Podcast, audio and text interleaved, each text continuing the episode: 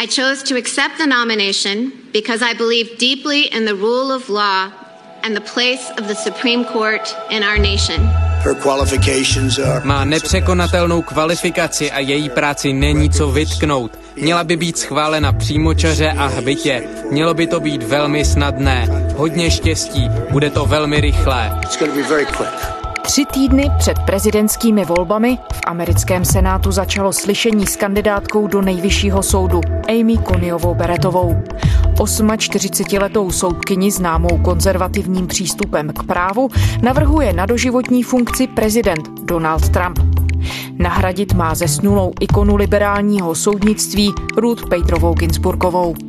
Jak zásadně může konzervativní soudkyně podobu nejdůležitější právní instituce změnit? Proč hraje spor o křeslo v nejvyšším soudu Spojených států tak zásadní roli v předvolebním boji? Skutečně se rozhoduje o podobě americké společnosti na příští desetiletí? Je středa 14. října. Tady je Lenka Kabrhelová a Vinohradská 12. Spravodajský podcast Českého rozhlasu. Jan Beneš, amerikanista z Ostravské univerzity. Dobrý den. Dobrý den a děkuji za pozvání. Pane Beneši, proč právě nejvyšší soud hraje v letošních volbách takhle důležitou roli? Oni to nejsou jenom letošní volby. Otázka doplnění nejvyššího soudu USA novými soudci hrála docela zásadní roli už v roce 2016 pro konzervativní republikánské voliče. To bylo nesmírně důležité téma a viděli prezidenta Trumpa jako někoho, kdo bude moci doplnit nejenom nejvyšší soud, ale i další federální soudy velmi konzervativními soudci a dokonce čtvrtina voličů tehdy v průzkumech udávala jako jeden z těch důvodů, proč kandidáta Trumpa půjdou volit, jako právě tu otázku doplnění nejvyššího soudu. Často se hovoří o tom, že je to jakýsi deal, jakýsi kontrakt, který Trump uzavřel s těmi konzervativci, kteří ho ne všichni chtěli volit. Přece jenom prezident Trump, řekněme, nesplňuje všechna ta kritéria, která mají konzervativní hlavně věřící voliči, ale právě ta výměna za to, já ho budu volit a on mi dosadí konzervativní voliči na soud, tak ta hrála skutečně zásadní roli tehdy v rozhodování voličů. Teď tedy před Senátním výborem pro spravedlnost stojí nová kandidátka na uvolněný post soudkyně nejvyššího soudu Amy Coneyová Peretová. Co má za sebou, proč právě jí si prezident Trump vybral? Amy Beretová je 48-letá, tedy velmi mladá, v současné době soudkyně odvolacího soudu federálního v Chicagu. Tam působí zhruba tři roky a prezident Trump už nad ní přemýšlel jako nad jednou z voleb pro doplnění nejvyššího soudu už v roce 2018.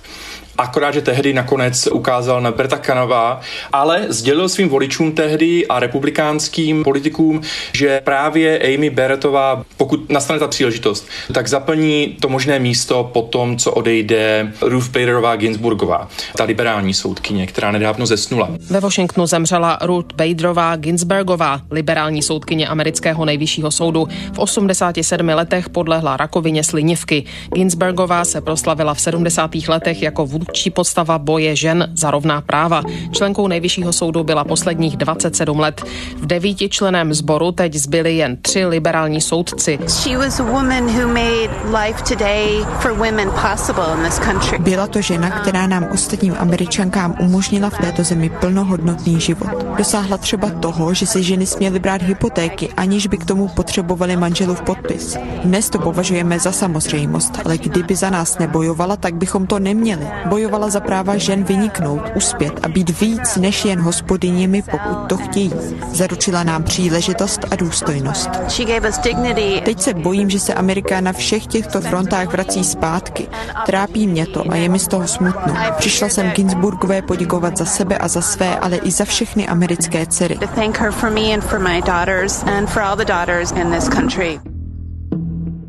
Carrie, Megan, Eileen, Amanda, Vivian, and Michael are my oldest and dearest friends.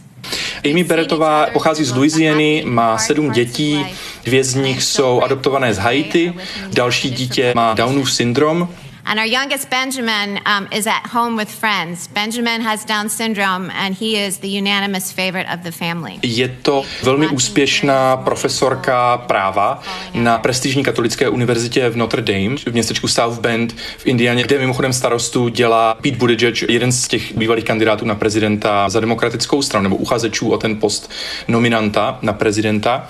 Takže Amy Berettová je ještě navíc katolička a skutečně byla už dlouhodobě, řekněme, v hledáčku konzervativních republikánských politiků jako jeden z těch potenciálních uchazečů o post nejvyššího soudu. Ono právě k její víře se občas upírá pozornost i třeba amerických médií nebo těch, kdo sledují tu debatu kolem nejvyššího soudu. Dokonce Amy Beretová byla aktivní členkou křesťanského společenství People of Praise. Víme, co je to za hnutí? Jak ji to mohlo ovlivnit? Nejdřív k tomu hnutí možná taková taková drobná kontroverze, která nastala v momentě, kdy bylo zřejmé, že Amy Beretová je ta kandidátka prezidenta Trumpa na doplnění nejvyššího soudu.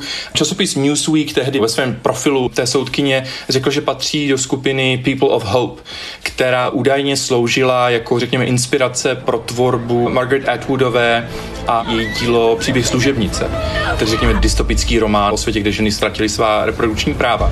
You girls will serve the leaders and their barren wives. You will bear children for them.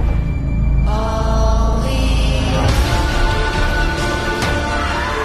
Ale nakonec Newsweek musel se omluvit, protože se jednalo o skupinu People of Praise. Je to katolické velmi jako malinké, izolované hnutí, do kterého patřil už otec Amy Beretové, už v Louisianě.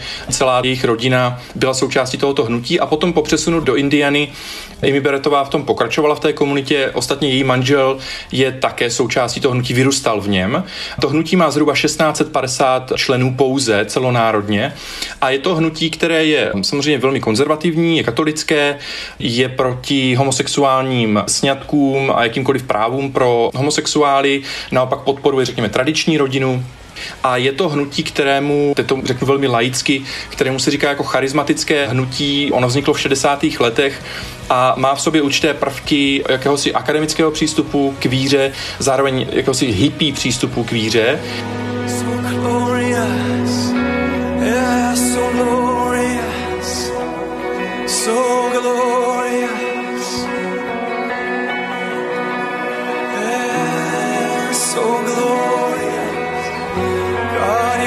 A potom také v některých směrech se velmi podobá letničnímu hnutí nebo pentekostalismu.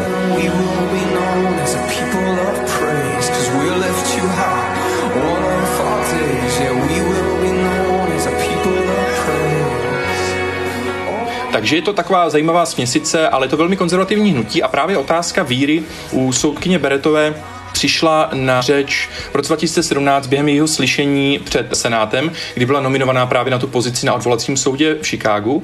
A tehdy jedna senátorka za demokraty z Kalifornie řekla, že její dogma, že právě to silně katolické konzervativní dogma, které vyznává to People of Praise, ta skupina, tak, že je zjevné v rozsudcích a vůbec v tvorbě nebo v té vědě právní, kterou dělá právě soudkyně Beretová. A tehdy byla označena právě senátorka z Kalifornie svými republikánskými kolegy za, řekněme, bigotní, protože vzala víru Amy Beretové a říkala, že ji to diskvalifikuje v pozici soudkyně. Ostatně to zaznělo i na prvním dní je to slyšení v Senátu. Democrats and their leftist allies have also shown that there is no law that they won't stoop to in their crusade to tarnish kde republikánští senátoři obvinili svoje demokratické kolegy právě z toho, že diskriminují Amy Beretovou na základě její víry. V souvislosti s Beretovou se mluví o tom, že ona je stoupenkyní konzervativního pojetí práva. Když bychom se měli podívat na to, co přesně to znamená, jaký pohled na právo prosazuje? Co se týká Amy Beretové a jejího, řekněme, pohledu na právo, většinou se používají dva termíny. Jeden je originalismus a druhý je textualismus. Já to zkusím vysvětlit na nějakých příkladech teďka třeba v té své úvodní řeči Amy Beretová hovořila o tom, že není povinností soudů řešit každý problém nebo napravovat každé příkoří ve veřejném životě. Že skutečně od toho soudci nejsou a to není role soudu. Tedy ona je proti jakému si soudcovskému aktivismu a obecně řada republikánů, řada konzervativců v USA jsou proti tomu, čemu říkají soudcovský aktivismus.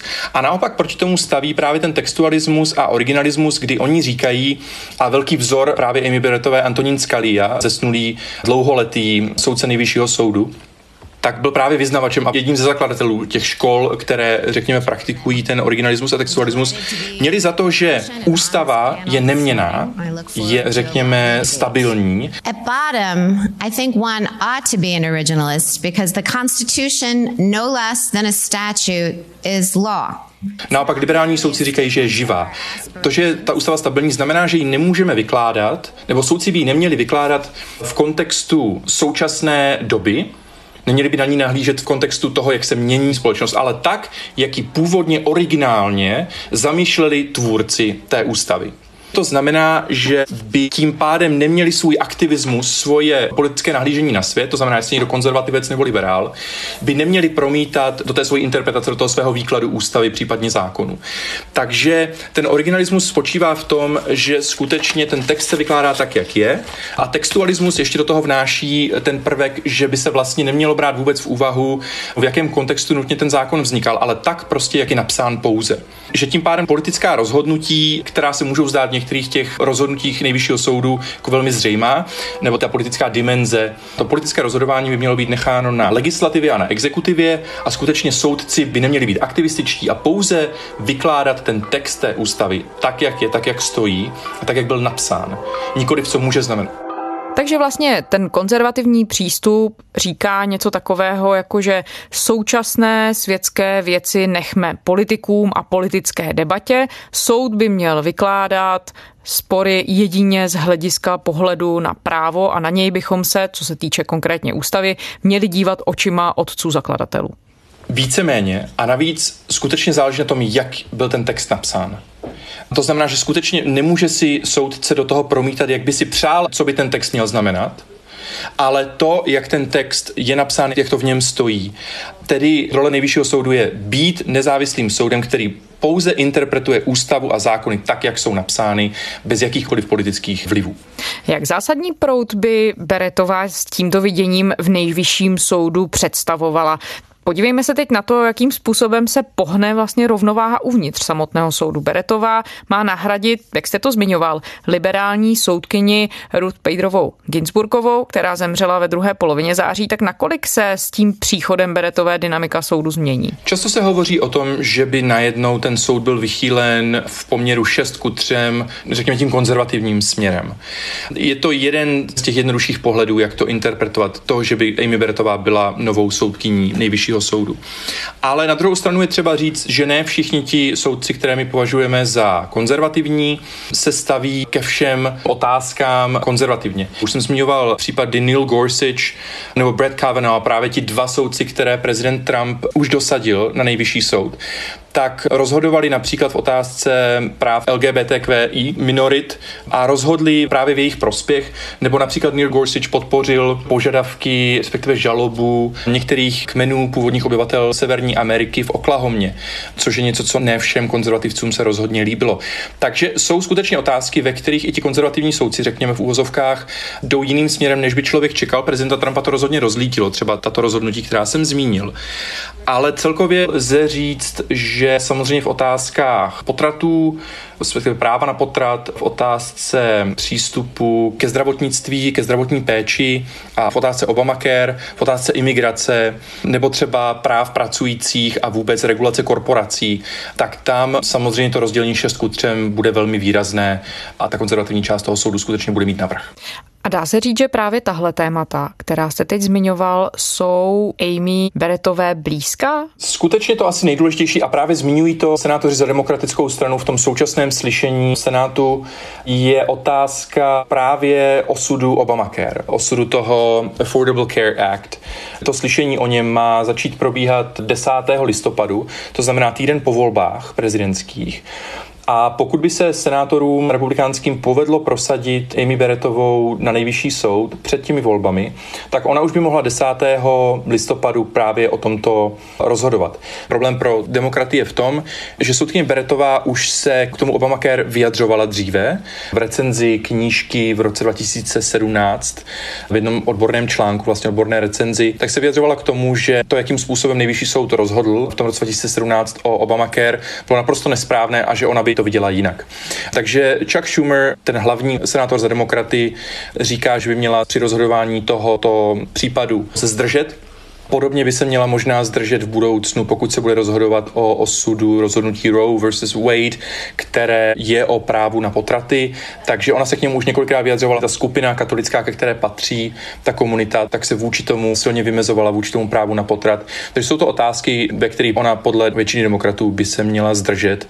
Stejně tak imigrace, způsob, jakým ona rozhodovala v tom federálním odvolacím soudu o osudu některých migračních politik, jako například podpořila zákon, který chtěl uvést prezident Trump v platnost, kdyby uchazeči o zelenou kartu byli odmítáni v momentě, kdyby bylo zřejmé, že by byli závislí na dávkách sociálních, že by museli žádat o sociální bydlení a tak dále na začátku a že by zatěžovali ten sociální systém USA, tak tam ona se postavila právě za administrativu prezidenta Trumpa. To jsou některé otázky, ve kterých ona už rozhodovala, v předchozí době se k ním vyjadřovala a takže je zřejmé, jakým způsobem se nejspíš přikloní v budoucnu právě při rozhodování o těchto otázkách a toho se demokraté nejvíc bojí. Takže demokraté vlastně vyjadřují obavu, že Amy Konyová Beretová může být podjatá v těchto případech, jinými slovy, že by mohla být okolnostmi nucená k tomu nějakým způsobem vyjadřovat vděk prezidentu Trumpovi, který ji nominuje a existuje podezření, že ji nominuje v souladu se svými politickými zájmy?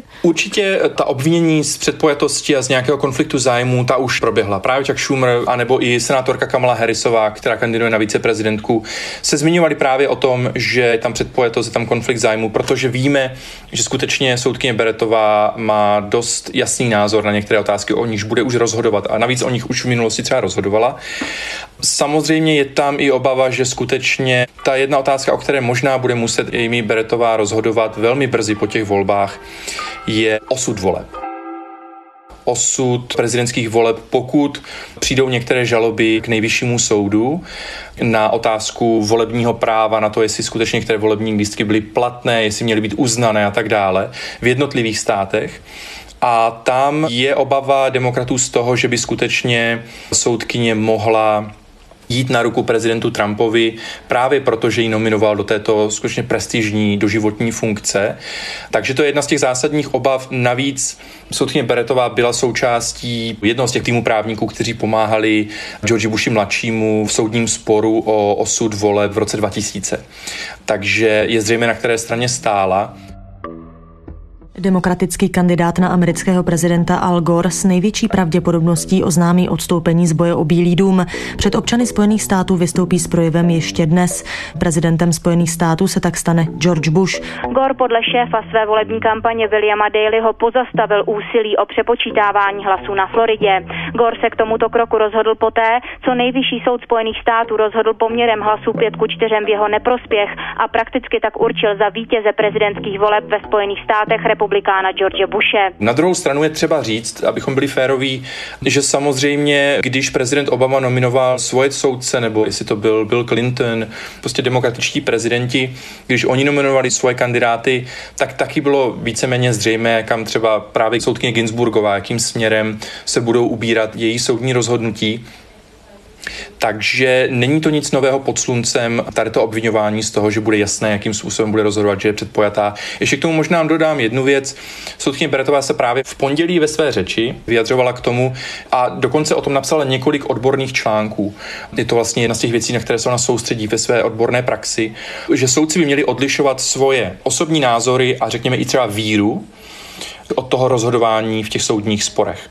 Tedy, že ta ústava je nadřazená, nebo ty zákony jsou nadřazené tomu, co ta osoba věří, osobně, privátně. To musí být oddělené věci a právě v tom částečně i ten originalismus, který ona vyznává. Jak jste to zmiňoval, tak celá ta debata okolo nejvyššího soudu se v tuhle chvíli samozřejmě velmi úzce týká voleb.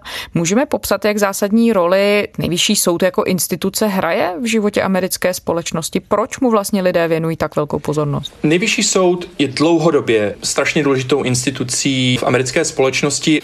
Když se podívám na posledních 50 let v USA, tak za těch posledních 50 let nebyl schválen žádný nový dodatek ústavy. To znamená, ta ústava nebyla posledních 50 let aktualizovaná. Už jenom proto, že ten způsob, jakým by se mohl nový dodatek ústavy schválit, je nesmírně složitý.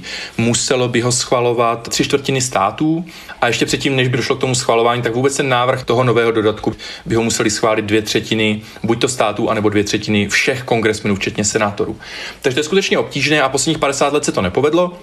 Tím pádem právě na nejvyšším soudu závisí to, jakým způsobem se ta ústava dál vyvíjí nebo interpretuje, jaký je její výklad, jaký vztah vlastně je mezi novými zákony a ústavou, která už se tady neaktualizuje. Takže to je jedna ta, řekněme, ta moderní role. I proto těch posledních 50 let během nich právě vidíme zvýšenou intenzitu boje o to, kdo na ten soud bude dosazen, protože jestli bude doleva nebo doprava, jestli bude konzervativní nebo liberální, skutečně hraje zásadní roli. A pak je ta druhá, mnohem historičtější role, kdy samozřejmě některá rozhodnutí, jako třeba v roce 1896 o tom, že segregace je vlastně legální, především tedy na jihu USA, nebo ještě předtím rozhodnutí o tom, že afroameričané jako otroci se mají počítat jako tři pětiny člověka. Potom samozřejmě v roce 1954 o desegregaci škol, v roce 1973 právě rozhodnutí v tom soudním sporu Roe versus Wade o právo na potrat, anebo v roce 2016 o právu některých nelegálních migrantů na to zůstat v USA a získat vlastně možnost nějakého pracovního povolení, i přesto, že jsou nelegálové.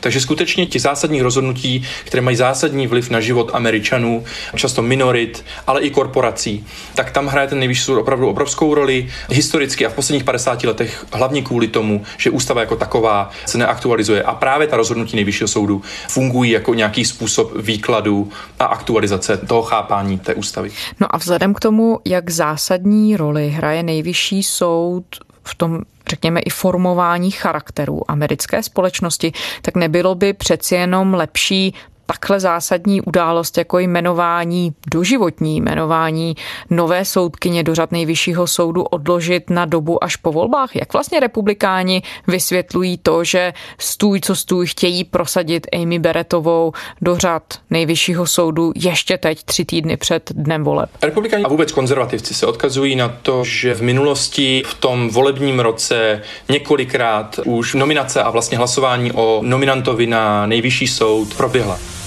Smrt vlivného člena amerického nejvyššího soudu Antonina Scalia rozvířila debatu o jmenování jeho nástupce. Někteří republikáni chtějí, aby prezident Barack Obama nominaci nechal až na příští hlavě státu. Obama ale už řekl, že svou ústavní povinnost splní. Demokraté ho v tom podporují. Pokud by nového člena sboru prosadil ještě Obama, mohli by převahu v soudu po desítkách let získat liberálové. Kandidáta ale musí schválit Senát, kde mají většinu republikáni, kteří uvažují o zablokování nominace. Případný republikánský prezident prezident by pak podle nich navrhl konzervativního soudce, jako byl zesnulý Scalia. Proběhla samozřejmě v době, kdy George Washington se ucházel o post prezidenta, kdy Abraham Lincoln se ucházel o druhý mandát. Těch prezidentů je skutečně spousta. John Adams, Thomas Jefferson, skutečně ta největší jména. Franklin Delano Roosevelt vlastně dosadil osm soudců během své kariéry jako prezident a někteří z nich byli právě v tom volebním roce. Druhý faktor, na který republikáni a konzervativci ukazují, je to, že stalo se už v minulosti několikrát to, že po pokud prezident a senát byli ze stejné strany, tak se o nominantovi hlasovalo.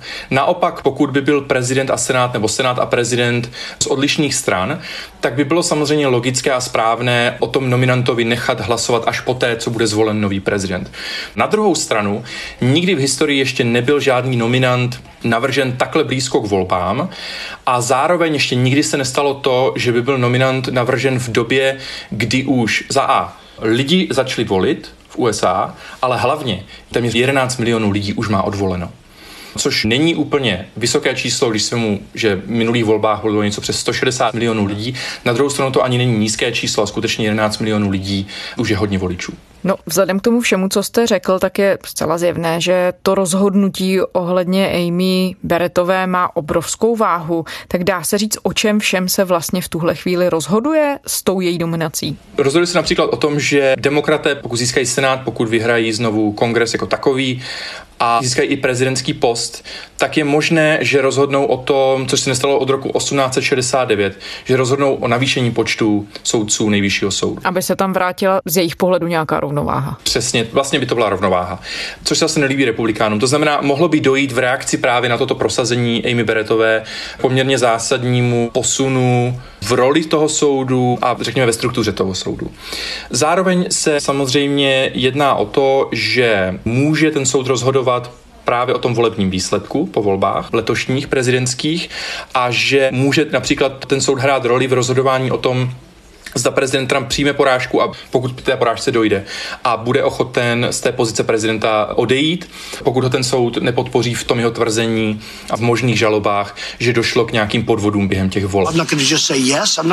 Na přímou otázku, jestli výsledky voleb uzná Donald Trump v rozhovoru pro televizi Fox News, odmítl odpovědět. Prý se uvidí. Kromě toho prezident už dlouhé měsíce opakuje, že během pandemie populární korespondenční hlasování považuje automaticky za zmanipulované, byť faktické důkazy chybějí. To je kombinace, kterou má část Američanů za velmi nebezpečnou. Pak samozřejmě to osud zdravotnictví, to je otázka hlavně teďka v době té pandemie, ale obecně vůbec přístup Američanů k nějakému, řekněme, dostupnému, finančně dostupnému zdravotnictví. To je velká otázka pro demokraty. A obrovské téma samozřejmě jsou ta práva na potrat.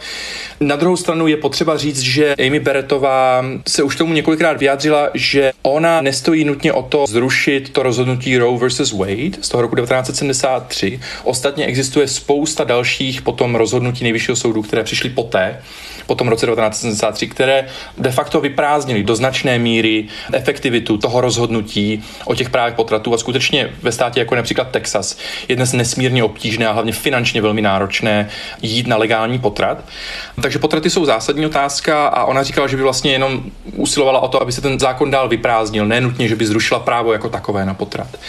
A pak jsou to samozřejmě otázky gun rights, jako práva na držení zbraně a dalších poměrně zásadních, té imigrace, dalších poměrně zásadních témat pro obě dvě politické strany a pro značnou část americké společnosti. Když to hodně zjednoduším, dá se říct, že se v tuhle chvíli tím rozhodnutím hraje o charakter toho, jakým způsobem se bude vyvíjet americká společnost v příštích letech? To je samozřejmě otázka toho, jak moc legislativa má dopad na život Američanů.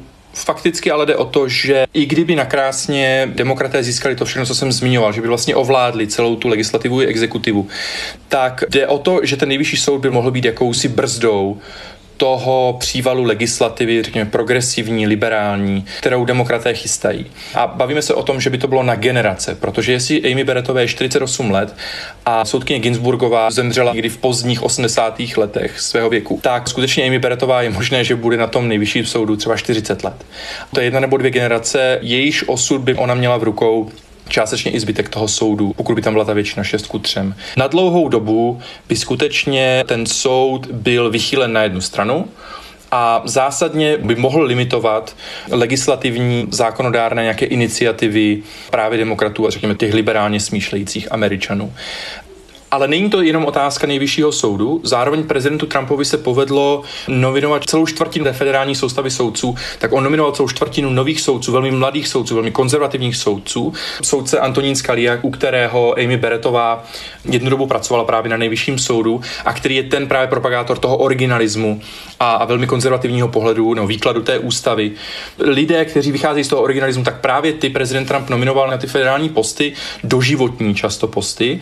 A takže to nebude jenom nejvyšší soud, který bude poměrně zásadně konzervativní, minimálně ve svém výkladu ústavy a ústavnosti některých zákonů, ale zároveň prezident Trump společně s Mitchem McConnellem, republikánským šéfem současným senátu, skutečně jim se povedlo naprosto neuvěřitelná věc, že velmi silně vychýlili na tu konzervativní stranu zásadní část té federální soudcovské soustavy a tím pádem to jsou skutečně pro republikány obrovské úspěchy. A je to něco, v co možná prezident Trump doufá, že za to bude odměněn zvolením do druhého funkčního období. Takže skutečně, jestli jedna věc, která se skutečně prezidentu Trumpovi povedla během těch čtyř let, bylo, jakým způsobem transformoval soudcovství v USA. Jan Beneš, amerikanista z Ostravské univerzity. Děkujeme. Děkuji, na stranou. A to je ze středeční Vinohradské 12 vše.